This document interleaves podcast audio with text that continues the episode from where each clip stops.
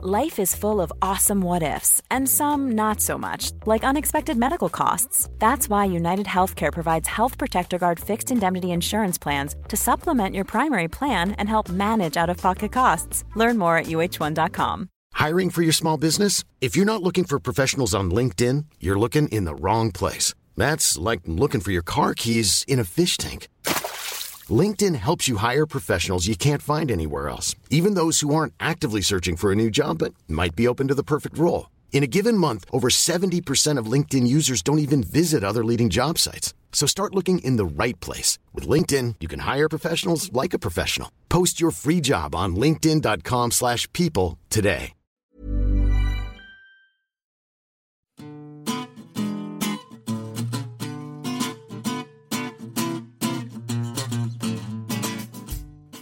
Welcome to a special edition of the New Statesman podcast, where we chew over the spending review fallout.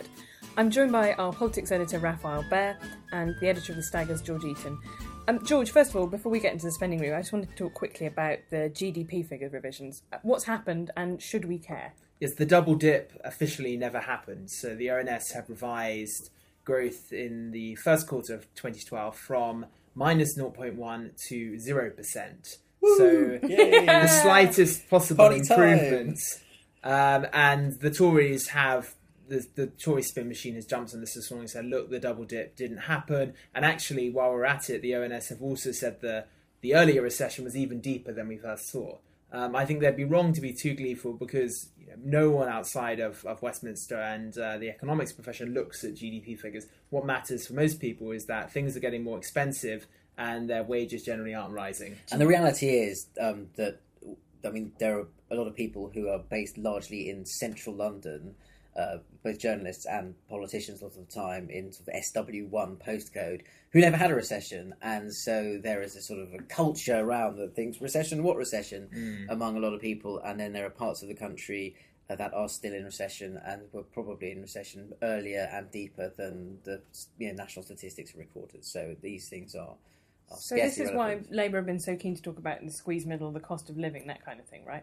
Absolutely. So, I mean, Ed Miliband's, this is quite a quite a good line, I think he says, where it's those. It feels like a recovery for those at the top getting their fifty p tax cut, uh, but for those at the bottom, it's still a, it's still a recession. I think actually, I mean, and we'll come on to this with the spending review, but that they focused slightly too much on attacking the government over borrowing recently, Um, when they should really be focusing on living standards, that squeeze middle stuff, which Miliband spoke so much about um, when he first became leader.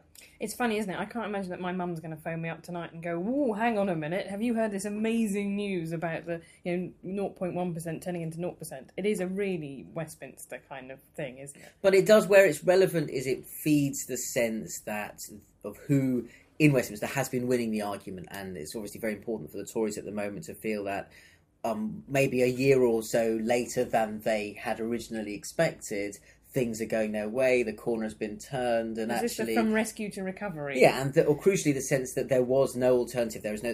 It's very difficult for Labour to go into an election saying, it wouldn't have been as bad if you'd had us. It's just not a plausible proposition on doorstep because no one can prove it.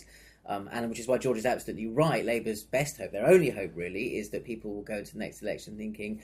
You, you're telling me that it's fine, but I don't feel any better off. And actually, it's better. You, you're, you and your chums are better off, mate, digging into your ten pound burgers.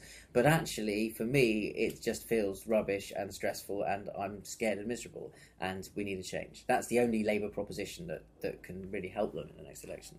Okay, let, let's deal with the, the burger in the room. Did you like that segue? I thought it was amazing. Before we get into some technical stuff about the job seekers allowance, because I thought it was really interesting, because obviously the fact that Sun put this idea that you know Osborne tweeted a photo of himself eating this burger that turned out to be expensive, turns it into a story. So he got asked about it on the Today programme this morning, on Sky News this morning. And much as I tempted to go, oh come on, the man is a multi-millionaire, you know, son of a baronet, of course he can afford a ten pound burger. Do you think it is the kind of thing that normal people will care about? Uh, I don't think it is, and I also think um, people actually think ten pounds for, for a burger isn't as expensive as with with inflation as, as, as some might think. But I think I think people are suspicious of when politicians try to look uh, like one of them. I don't actually think that was particularly an attempt to do that. I mean, anyone, everyone knows that, especially around budgets and spending reviews, politicians live off takeaways. Um, but I think, I, but I do think he, he he was naive to think it wouldn't lead to those sort of jibes. I think there's two elements to this. Well, first, yeah, the it is potentially damaging just in the sense that people hate the notion that politicians are all spin and about image management. I mean, that the story of David Cameron riding his bike to work and then having followed by the, followed car. By the car carrying his posh shoes. Yeah. That stuck around in Labour focus groups for ages. They were saying you just it was the one thing that everyone knew about Cameron for years and years and years. It really stuck to him um, because it just seemed to capture the essence of this person who wants to be one thing but that everyone really knows is is something else. The other side of it, though, I think there is a danger of, again, coming back to that point I made earlier, a bunch of people who actually are earning quite a lot of money, all sitting around having a jolly old braying time with their college cufflinks and their, you know, um, ten pound burger lunches every day um, about, you know, what a j- jolly wheeze and a japer is and haven't we caught George Osborne out, or maybe we haven't, and where's, which fine burger restaurant did you eat at in Mayfair last week? And actually the rest of the country, it, it just is completely alien. It's insane that this is what we're talking about when actually the government has just, for example, gratuitously taken seven days worth of benefits payments away from people who have just been made unemployed.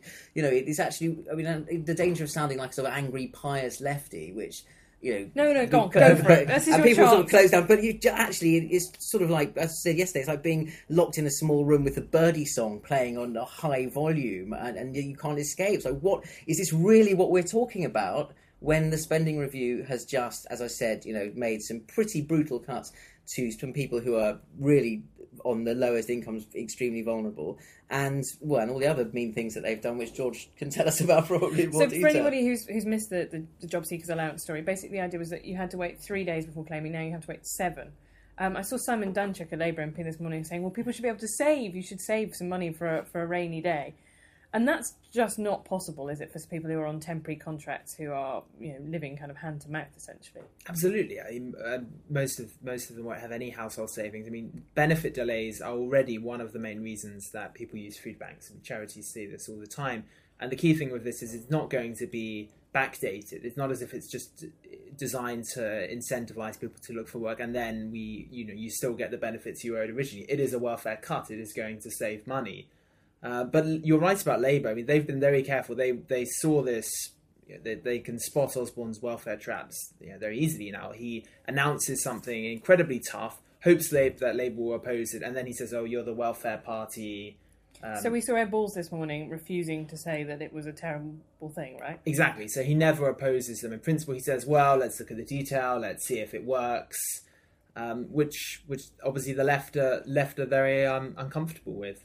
And do you think that's going to cause problems, a disconnect between the kind of anti-austerity Labour base who have been very fired up by that kind of message and the top brass who are clearly recalibrating their message? Uh, it is a, it's clearly a problem to the extent that you have, that the Labour leadership is now sort of maroons between their old position and their new position, the old one being this is wicked, everything that the government is doing is damaging growth, the cuts, is it's, um, it's sort of mean-spirited and it's not going to work. And now they're moving into a position of saying, well, this awful legacy that we'll inherit means we're going to have to do some horrible things, which you can is a sort of position for the sort of six to eight months before an election when you say, well, look, they've messed everything up, now we've got to clear up their mess.